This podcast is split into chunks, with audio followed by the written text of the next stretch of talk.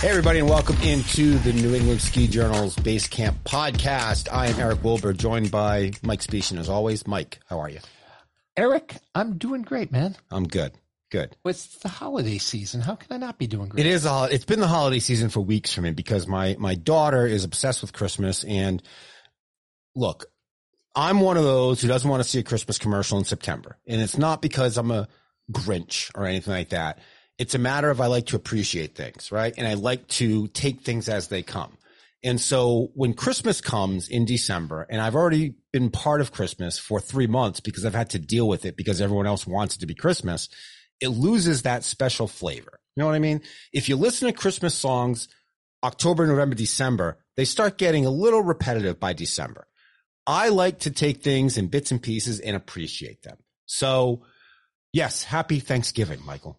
Yeah. when when you see Christmas up and it's still October be, before Halloween, something's wrong with Yeah. that. But you know what? I'm in I'm in rehab mode right now. Eric. I know you are. I know. You know, I've How's got- that going? You know what? The knee is going to be there. It's just the month of December's rehab since I had a full knee. And it's only rubber to death anyway. So. Yeah, well, you know what? I, I'm not a huge fan of skiing when the sun's so low in the sky anyway. so I, I, I actually picked this time of year because I didn't want to give up windsurfing and didn't want to give up summer, didn't want to give up biking. It's actually kind of the perfect way, right? You're, you're still going to be able to ski and you're going to you're going to get the, the season's best. So you yeah, win. yeah. I'll be back on snow by February 1st, if not earlier. I've got to be in Salt Lake in the third week of January. So it's all, it's all good. Well, this month we started back on our weekly schedule of the Basecamp podcast. So instead of every fortnight hearing us, you'll be hearing us every Friday. And I did want to, to, I wanted to read an email that I got because it was, first of all, it was, it was complimentary, but it did bring up something that I want to suggest to you. Thank you both so much for producing such a fun and enjoyable podcast. I love listening to the history, ind- industry insight, and general excitement for the love of New England skiing. I definitely learned something new in every episode. Also, merch. Any ideas for tees or hats in the future? Thank you for your wonderful work. Best. Uh, and it's from a, a reader in Danvers. Merch. How about this, Mike? What do we think? I like the hat idea. There's, I actually almost bought a hat up at base camp in Killington, Vermont, because I thought it was so cool.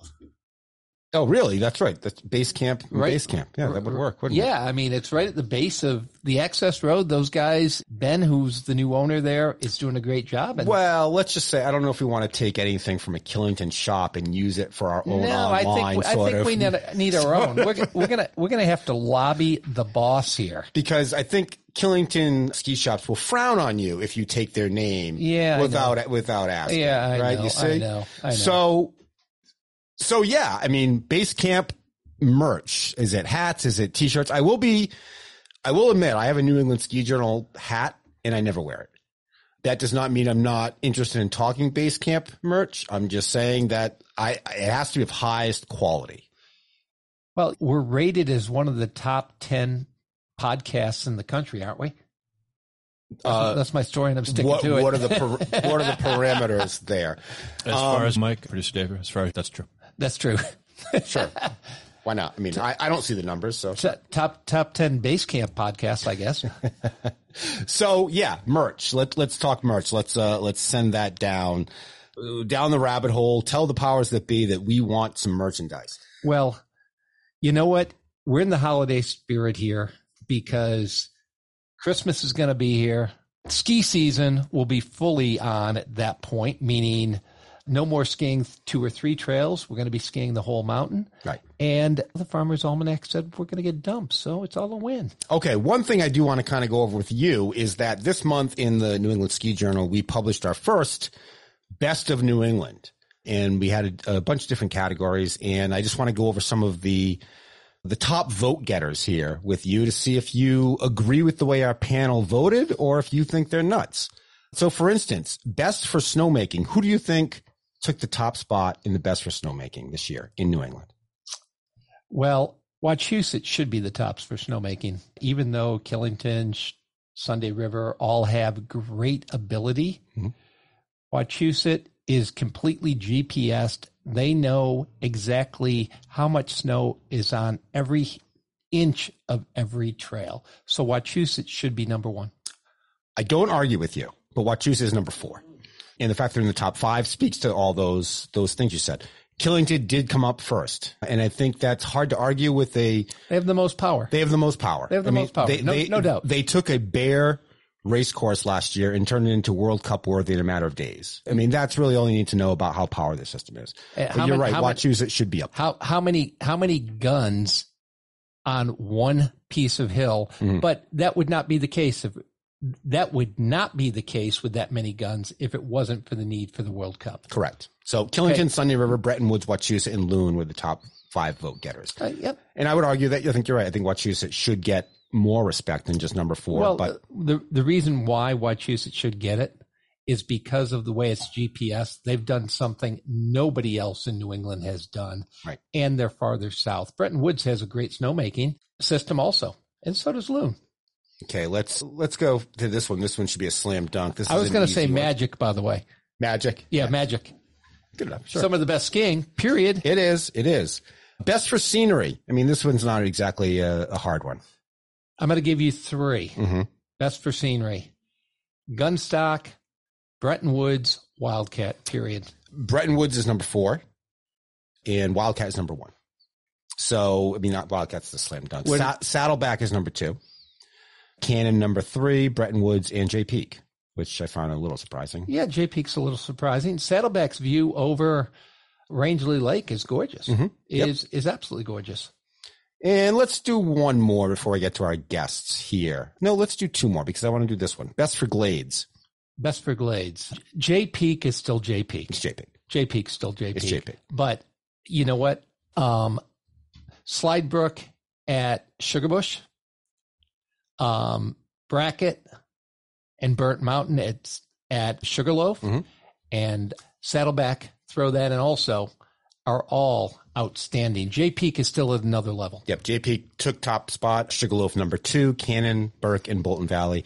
Sugarbush not on the list. They were one of the other Well, top vote you know, you know what? But you got to remember, in this, when we're doing these panels, one person has something as a high and the best, and another person has it the lowest. So it's like in the middle somewhere they meet. Well, Cannon Cannon has great woods, Mhm.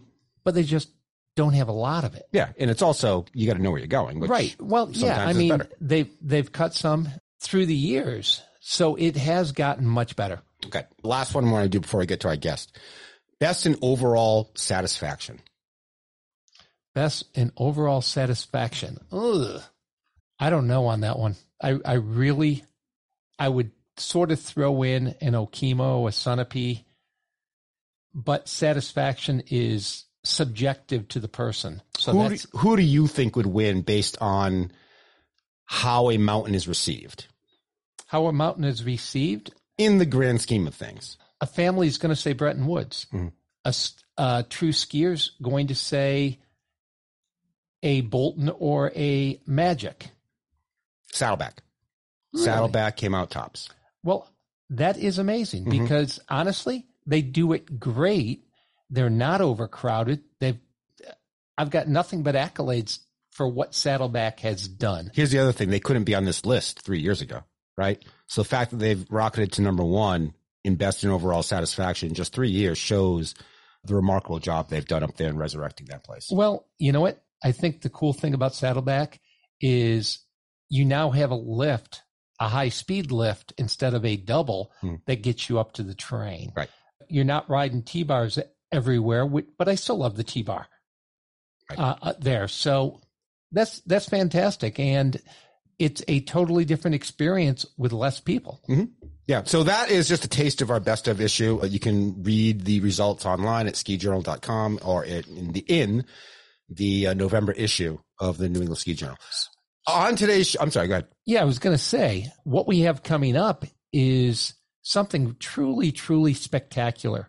Somebody that has made an incredible difference in so many people's lives and took an adverse situation and turned it into something positive, which is what I admire about people. Yeah.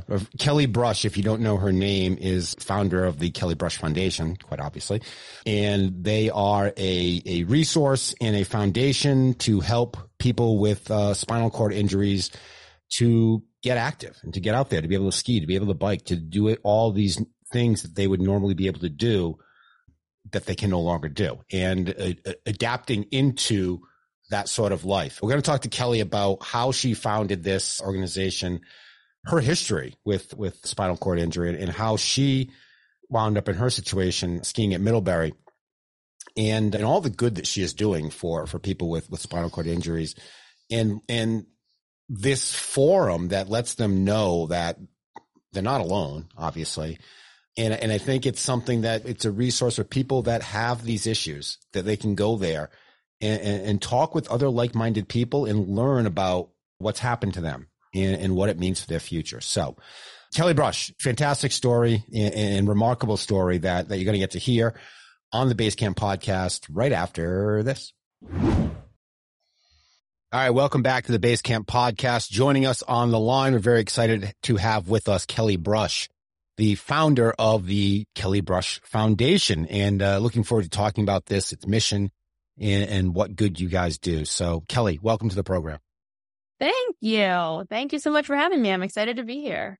Kelly, super stoked to have you here. Your name is all over Sugarbush, where I ski quite a bit. It's, and the things you're doing are absolutely amazing. Why don't you fill everybody in on it? What exactly the Kelly Brush Foundation is? Yeah, so the Kelly Brush Foundation is an organization that I started um, after I had a spinal cord injury. So I, when I was a sophomore at Middlebury College, I was ski racing and I fell and hit a lift tower and broke my back and have a spinal cord injury. So I lived my life in a wheelchair. And it was after I had my accident that there was a ton of support. I had a huge, huge community of support that, that came out of the woodwork to support me from the ski racing world, Middlebury community, Vermont, the New England, just so many people. And we said we need to harness this support and turn it into something good. So we started the Kelly Brush Foundation and, and that was 17 years ago. So we, we really work in, in two different worlds. The, our, our biggest the biggest area that we work in is adaptive sports. So we help people with spinal cord injuries get out and be active. Our mission is to inspire and empower people with spinal cord injuries to lead active and engaged lives. Um, so we do that in a lot of different ways. We help to provide adaptive sports equipment so people can get out and be independent. And we, we help with knowledge, experience, and, and building community around people with spinal cord injuries getting active. So that's a big part of what we do. And then the other part of what we do is we, we help people or we, we promote safety in ski racing. So the, when I got hurt, it was an accident that really shouldn't have happened. There should have been B-net that was protecting the lift tower that I hit and there wasn't. So we knew immediately that we wanted to try to try to change that and change the culture of ski racing. And we've done a lot of work in that world too. So that's sort of a, in a nutshell, how the Kelly Brush Foundation started and what we do now. That's great. And I, I want to go back a little bit to your, your, your upbringing. You, you had a lot of skiing in your genes already with your mom. Your mom competed in the Winter Olympics in 1976. Your dad competed and coached at Middlebury and your sister also went to ski at Middlebury. So was that always going to be the plan for you? Were you going to go to Middlebury no matter what, or was it a decision for you? Oh, let me tell you, that was not, according to me, that was not the plan. but according to my parents, maybe. No, it was so, yeah, you're right. I mean, we, I came from a, a family of skiers and ski racers and, and I love it. So I think that I'm a parent now and, and knowing that I'd love my kids to ski and love to, I'd love for them to try ski racing, but if they don't love it, that's fine. I think that was probably similar for my parents that, but I did love it. And so did my sister. And we both really took to it. Not only did we love it, but we were successful. So that always helps when we were little kids and and Middlebury my dad always spoke so fondly of Middlebury and really great experiences there and and I really wanted to ski division 1 I wanted to ski NESCAC in in New England most likely and Middlebury was a great option for me. So it certainly wasn't like preordained and written in the stars but it was and it and and it ultimately was my decision. But yeah it was definitely something that that my family spoke fondly of and it was a just skiing was a huge part of our lives and what we loved to do together and and and I love that about my childhood. Where in Vermont did you grow up?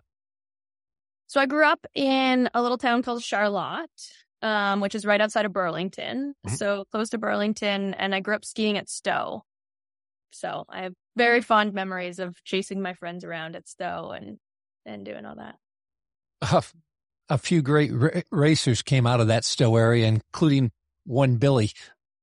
Billy That's right. Yeah. That's right. I know. I remember chasing him around at sometimes when he would be at the mountain. Uh, well, y- yeah. And then I think Tiger Shaw and uh, Andy Shaw also came out of there.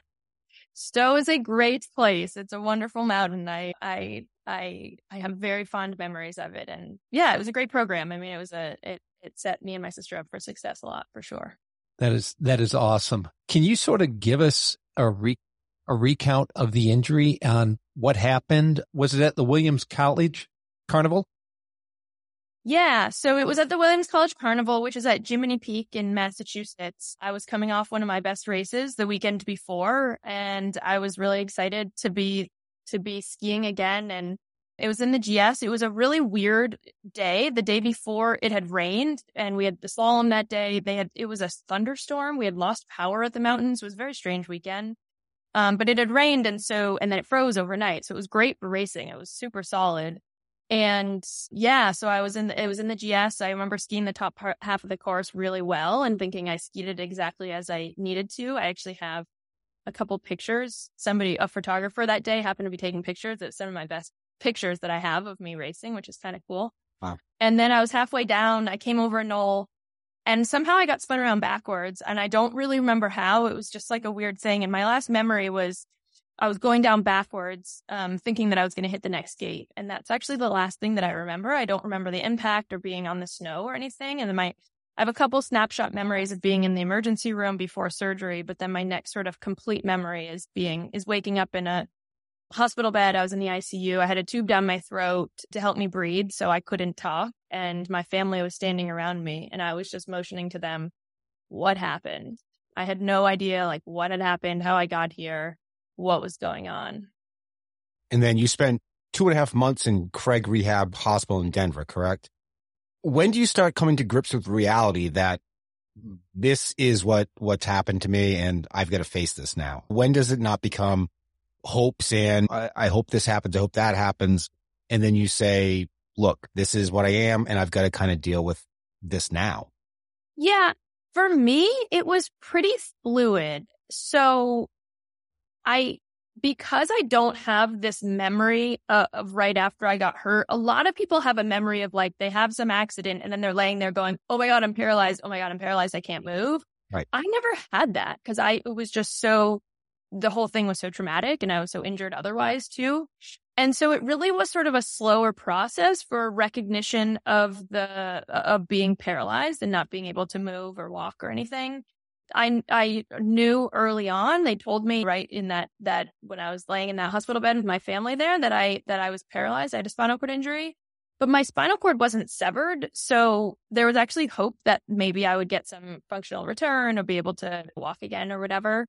And so that was always sort of the hope and the goal.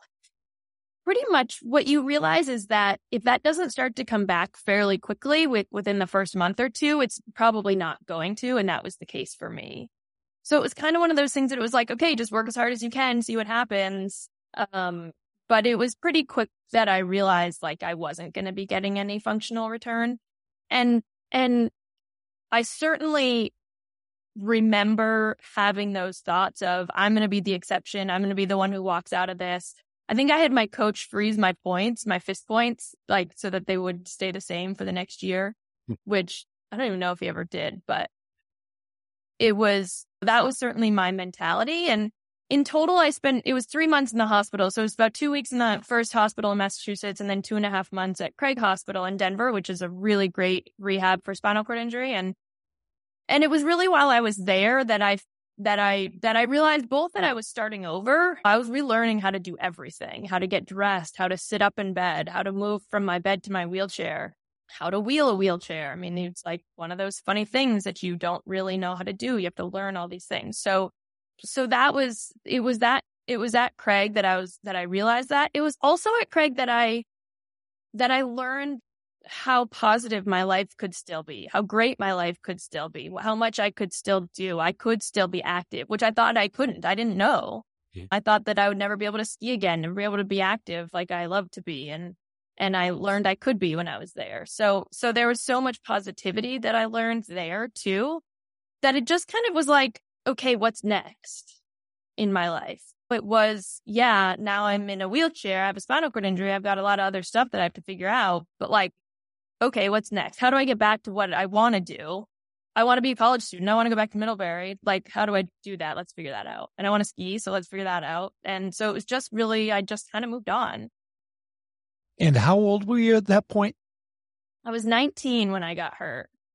Well, that's being able to compartmentalize that way is, is an amazing situation for a 19 year old because that's what you're doing. Compartmentalizing saying certain parts are good, certain parts are bad. How am I going to deal with it? Mm-hmm.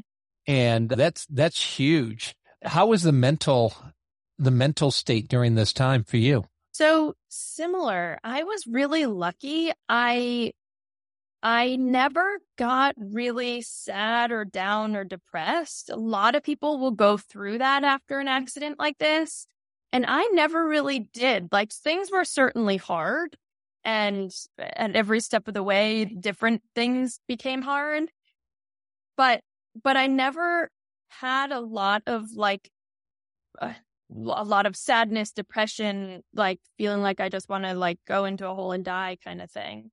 So I just was able to move on. I just was sort of lucky that way. I think there was a lot of, there's a lot of reasons why. Part of it is just my personality and sort of who I am that I can do that. Part of it is resilience that I've learned through being active in sports my whole life and knowing you fall down and you get back up and you figure it out. That's so obviously simplistic, but but there's something about it that that just worked for me and it was okay. And and I think a lot of it was the support that I had too. I mean, I had my family was hugely supportive. I talked about earlier the the network that I had that came out and supported me that I people I didn't even know were writing to me and and reaching out and saying how much they would support me and they're thinking of me and all that. And I had tons of friends who came and visited me in the hospital all the time. So I was never alone.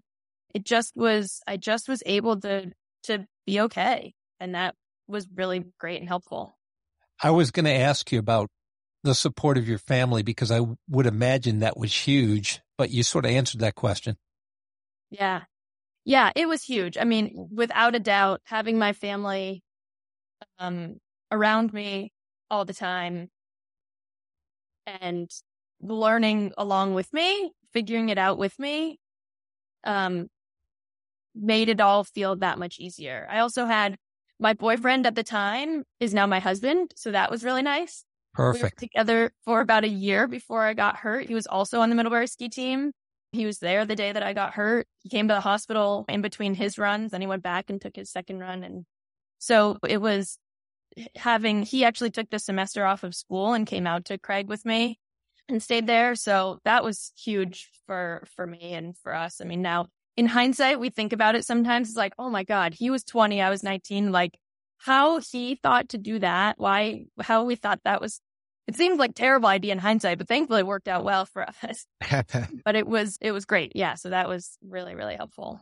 Okay. So one of the things you wanted to do was you wanted to get back to school. So you got back to Middlebury and you graduated and you got a standing ovation at your graduation, which when I read this, I, I have chills now thinking about it again, like envisioning this scene at, at Middlebury. Can you take us back to that memory and what, what that meant to you then and now? It's really cool to think about. Yeah. So yeah, I mean, like I said, I, ju- I, I just wanted to be a regular college student again. And I just sort of figured out how to do that. I ended up, when I got home from rehab, I took a class in the summer to make up some of the classes I missed. The next summer, I took another couple of classes.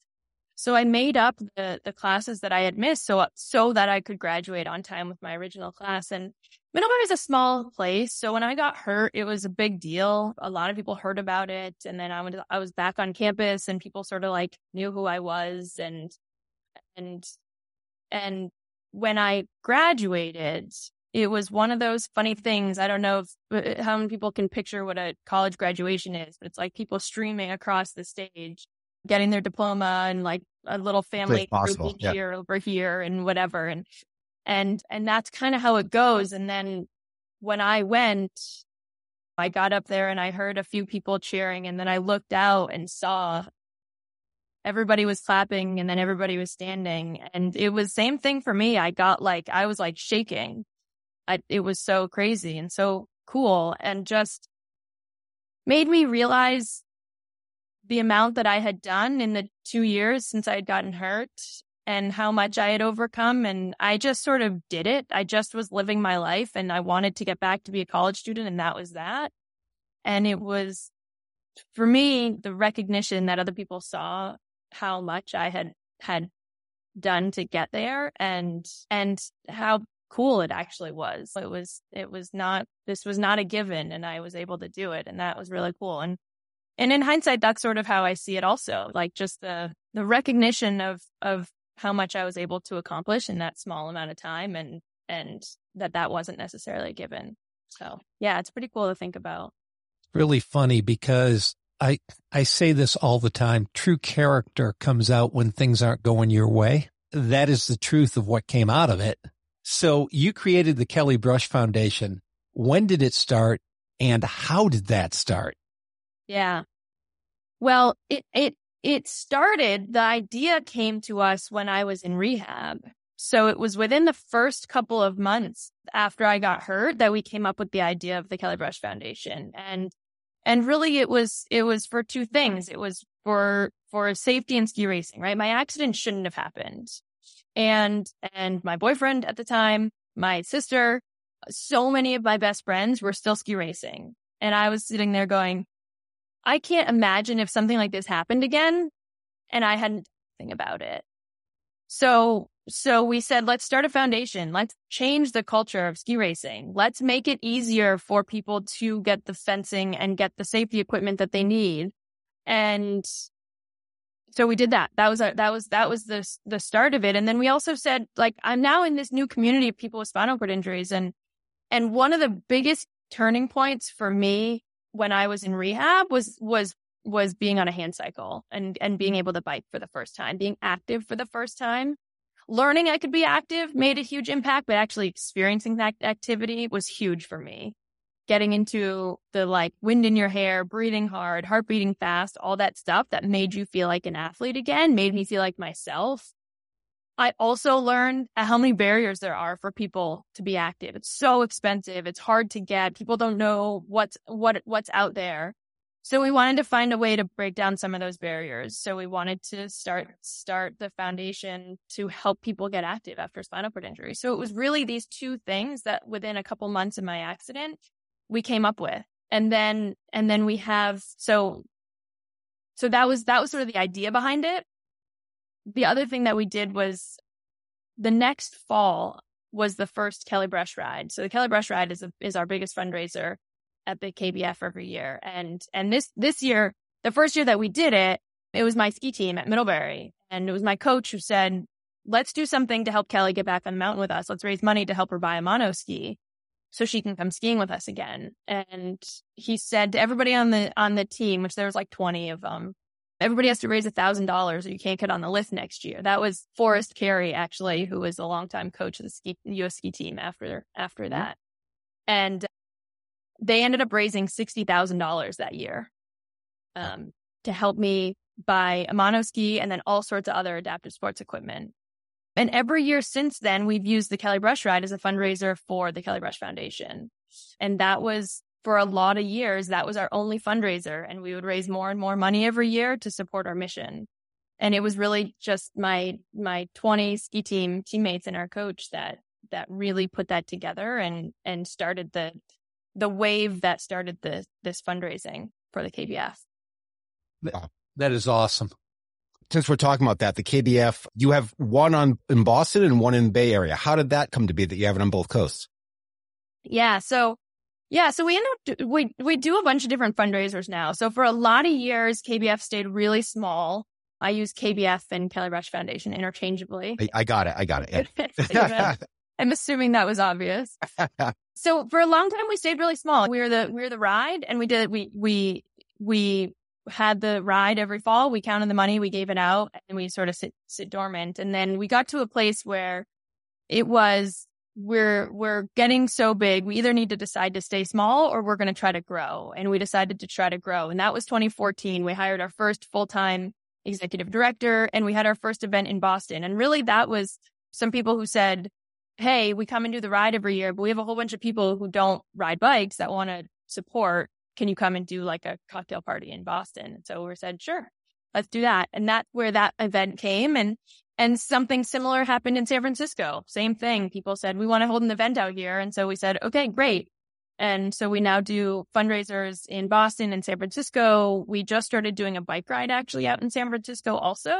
So a sort of Kelly Brush ride West Coast, which is really cool. And it, a lot of it's been opportunistic. Like I said, supporters that want to hold events places. And we've done some in Denver and we've done some in New York. And, and it's been really cool to see see how KBF has grown and how our mission can speak to so many people. People understand their active lifestyle and why they want to be active.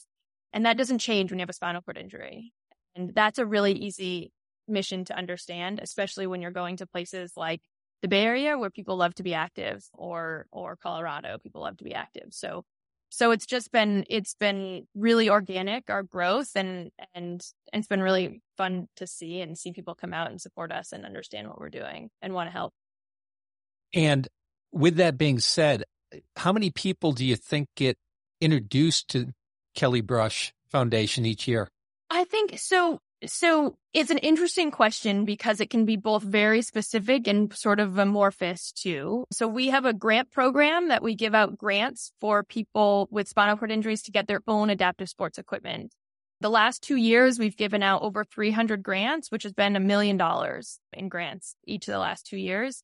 But that's just our grant program. We're also holding camps and we're, and we have a really cool new online platform that reaches more people. So so we're reaching thousands of people every year and it's actually just growing as we're as we're rolling out the active project, this online platform. We're going to be reaching more than that. Our goal is to reach have 25,000 people on that in the next few years. Kelly, you're very good at leading into my next questions because my next question was earlier this year you launched a project called Active Project, the first online community by and for people with spinal cord injury. Uh, what can you tell us about that and, and how is it going? Well, look at that. Doesn't that work nicely? Oh, it's unbelievable. Yeah. So the Active Project is a really cool new platform that we launched. It's basically the idea is we've done these grants that, that we provide people with their own equipment so they can be active independently, which is really cool. The thing that we hear over and over again when people apply in their grant applications is, I sat on the couch for 10 years, had no idea adaptive sports existed. I wish I had heard about you right after I got hurt. And that is just a terrible thing for me to hear that, that they had no idea. I learned about adaptive sports within the first couple months and it was huge for me. So we wanted to create something that we could introduce people to sports earlier. And that's what the Active Project is. So it is an educational tool. So you can actually go and look and see what adaptive sports looks like. Um, but it's also a way to connect with people. So you connect with programs. So adaptive sports programs across the country. We have over 350 of those on our platform right now. Um, as well as individuals. So you can look to see who lives around you and who else has a spinal cord injury and what they like to do. And you can say like, Oh, they like to mountain bike. I want a mountain bike too. Let me connect with them. And, and so it's an incredible tool for people who, when they're first getting hurt, it's also an incredible tool for people later on. So for me, I love to mountain bike, but all mountain bike trails are not created equal and they don't all work for the bikes that I use. So if I'm traveling somewhere and I want to go biking, I was out in the Bay Area recently. I want to go biking. I can reach out. I can look on the active project, find somebody who's out there who likes the mountain bike and I can reach out to them and say, Hey, do you have any suggestions for good mountain bike trails? And then I'm good to go for wherever they suggest. So there are some really cool um, features of this. We have forums so people can go on and ask questions. We've got people who are on there. We have Paralympians that are on there. Um, people who have done these sports forever. We've got a girl who went heli skiing uh, in a mono ski, which is amazing.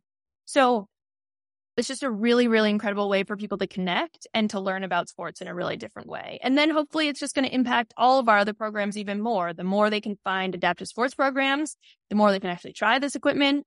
Then they can figure out what equipment they want, apply to us for grants. We can give out more. Well, not to get off sub- subject about the Kelly Brush Foundation, but you brought something up, adaptive skiing. How do you feel that has morphed in New England over the last, let's say, 15 years?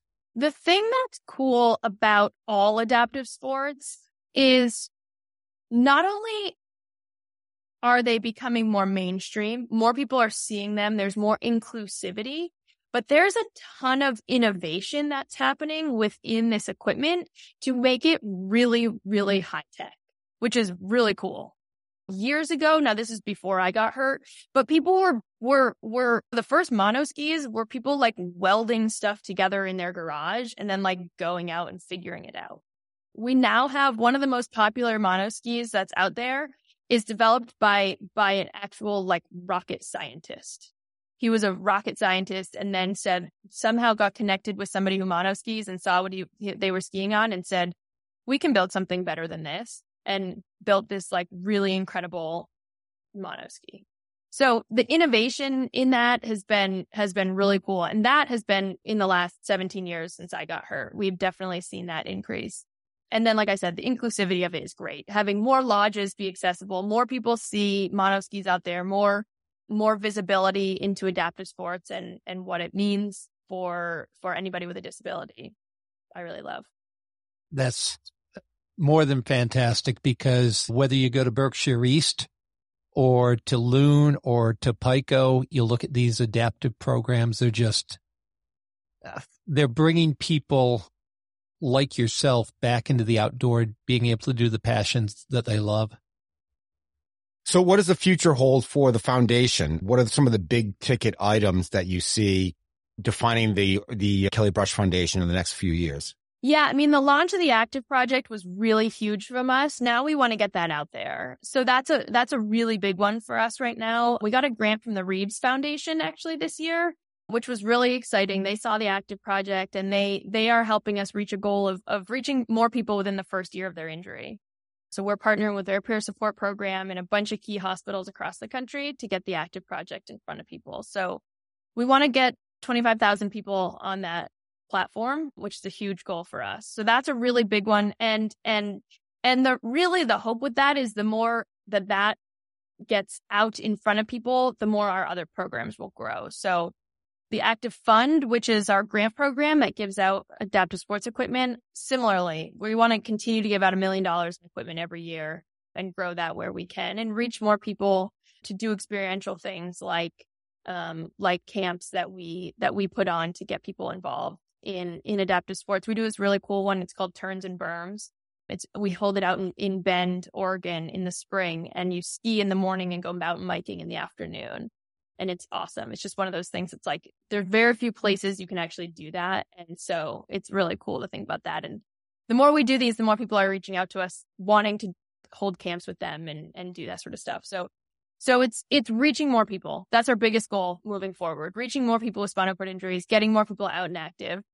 And then, and then ski racing. I mean, we talked about that a little bit, but, but that's still a big part of, I still really believe in it. It's a much smaller side of our mission in terms of of our time and money spent on it, but it's still, we, we still want to make an incredible impact in the ski racing community and make sure that we're, people don't forget about it, about ski racing safety. A lot of the work we do now is advocacy and reminding people about what needs to be done because we do believe the culture really has changed since I got hurt, but it, but it, but it needs constant reminders, updates, reminders, and, and that's a really important part of, of what we're doing. We want to continue that going forward for sure. Well, for the average listener here today, how can how can they get involved? What is your suggestion? Oh, well, what a great what a great question. So there's a there there are a bunch of different ways to get involved. So any of our events that that people want to come to, we would love to have you. We do the Kelly Brush Ride, which is a really fun bike ride in Vermont every September. We hold events that are, like I talked about before, we hold events in Boston and San Francisco and other places across the country. You can sign up for our email list to find out about those. The active project actually is not just for people with spinal cord injuries. So if anybody wants to sign up to be a volunteer or an ally, you can do that. And then somebody can reach out to you and say like, Hey, I want to go skiing at this mountain, but I need a buddy that skis with me. Would you mind coming skiing with me? I'm coming to Sugarbush and I need somebody to ski with me. And I see that you're on the map of the Active Project at Sugarbush. and I'd love to come skiing. So, so anybody can sign up for the active project that way. Glad you said that because I was just going to ask that. That seems like a way that people can be of help is to refer people to this active project or to suggest that they go on in the active project or to join the active project to see if there's someone looking in your area that you may know someone else. Uh, yeah. I think it's, it's a great resource and great tool to, to yeah. have for. Yeah, it's an awesome one. I think it's, it's got, and, and the thing that's really cool about it, it's got way more functionalities too that we want to continue to build out. So, so that is definitely forthcoming, more stuff that we can put on there, things like classifieds and and that sort of stuff. So that's a really great, a really great option. And you can find that just by going to our website. So it's kellybrushfoundation.org. And then there's a, in the get involved in our programs, you can find the active project there.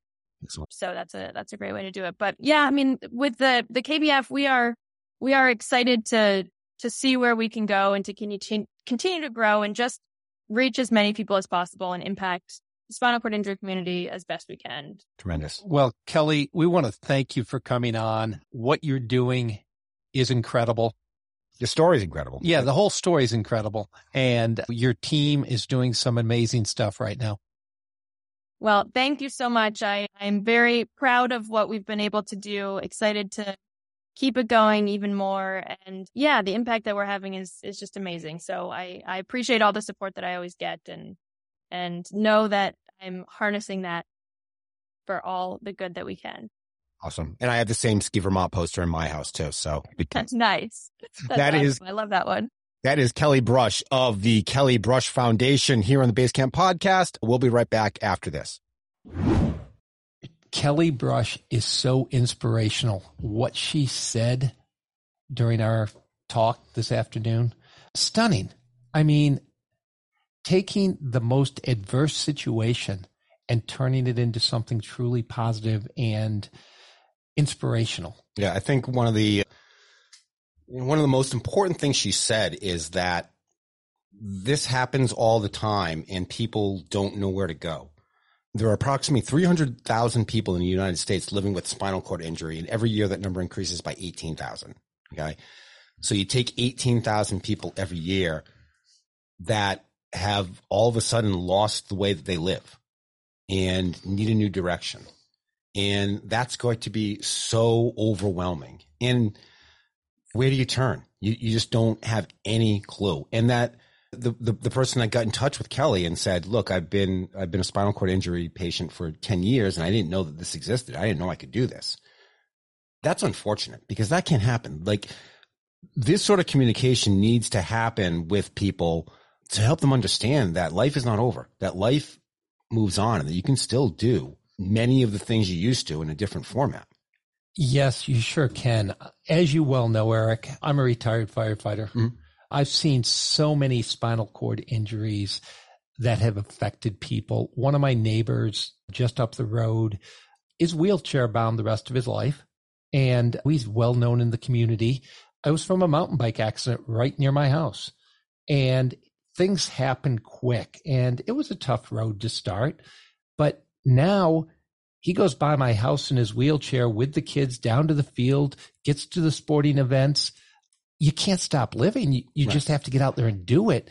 And it's, it's not what happens. It's how you respond to what happened. Exactly. I, I, if you put yourself in those shoes and you, and you imagine like what my life would be like I mean, you, you have to imagine that the, the, depression and the emotions that overcome you are going to be so strong, but you've got to find a way to battle out of that. And that's what impresses me the most about the heart and the courage of someone like Kelly is that she immediately battled through. And I think she, she's, when she said she doesn't really remember the injury, she remembers bits and pieces and, and slight memories and how that kind of helps her deal mm-hmm. with the realities of it. Um, but then there's the person who probably remembers every second of it and has to deal with the realities of it, right? And what does that mean for anxiety, depression, and whatnot? And I just think having a, a forum and a place for all these people to to, to join together uh, is really so tremendous.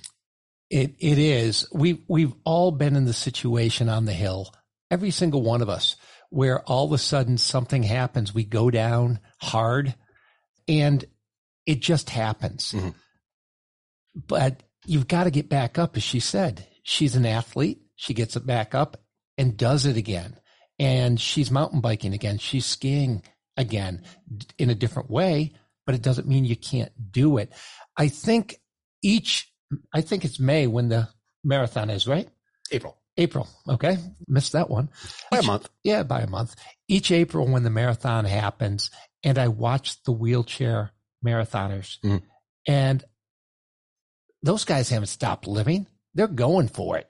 They're they're charging, and we ought to be celebrating them more than anybody. The veterans that come home that make a difference by doing the same thing, by hopping in wheelchairs and and playing a different way. Right. I mean, this is a, a different situation, but when I was younger, I used to ski.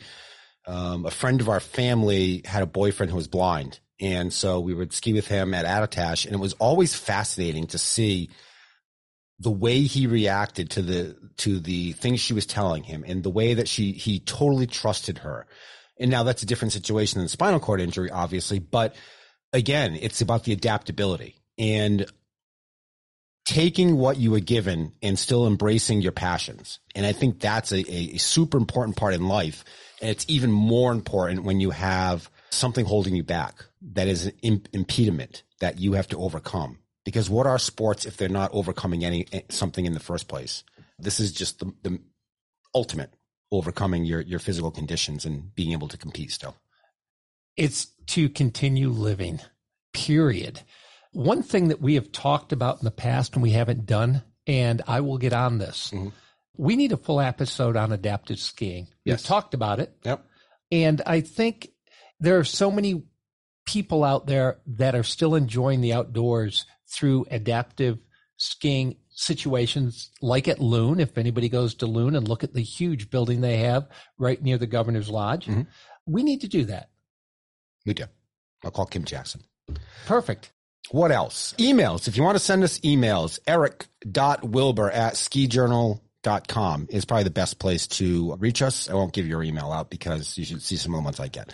Eric.wilbur at skijournal.com if you have suggestions, complaints, or want to pitch a story, whatever. Just no more spam, okay? I get enough of that. So, so the deal is, if you pitch the story, you you have to give me direct contact to the person. That's my only request. If I'm, oh, they're pitching, I got you. Yes, okay. I can take that. Anything else, Mike? I think that's it. I want to wish everybody a fantastic ski season. You'll be hearing from us weekly from here on out. And there's going to be some really good guests coming up. Yeah, it's exciting. It's uh, year two of the Basecamp podcast is turning out to be a, a solid sophomore year. So, Mike, thank you very much. Thank you, Eric. Looking forward to the next one. And um, I'll keep rehabbing this knee. And everybody else go ski or run for me. Yeah, good luck with that. But you know, there's um, there's some snow out there. You know what? You're not missing anything, but there's some out there. No, when February hits, and hopefully that new knee is all set. Mm-hmm. No, I'm going to be repping. We're hoping for you. Keep our fingers crossed. Mike, thank you very much. Thanks, Eric. We'll talk to you next time. I'm Eric Wilbur. This is the New England Ski Journal's Base Camp podcast, and uh, we'll see you next time. New England Ski Journal's Base Camp is a Siemens Media podcast. Siemens Media, inspiring, informative, insightful.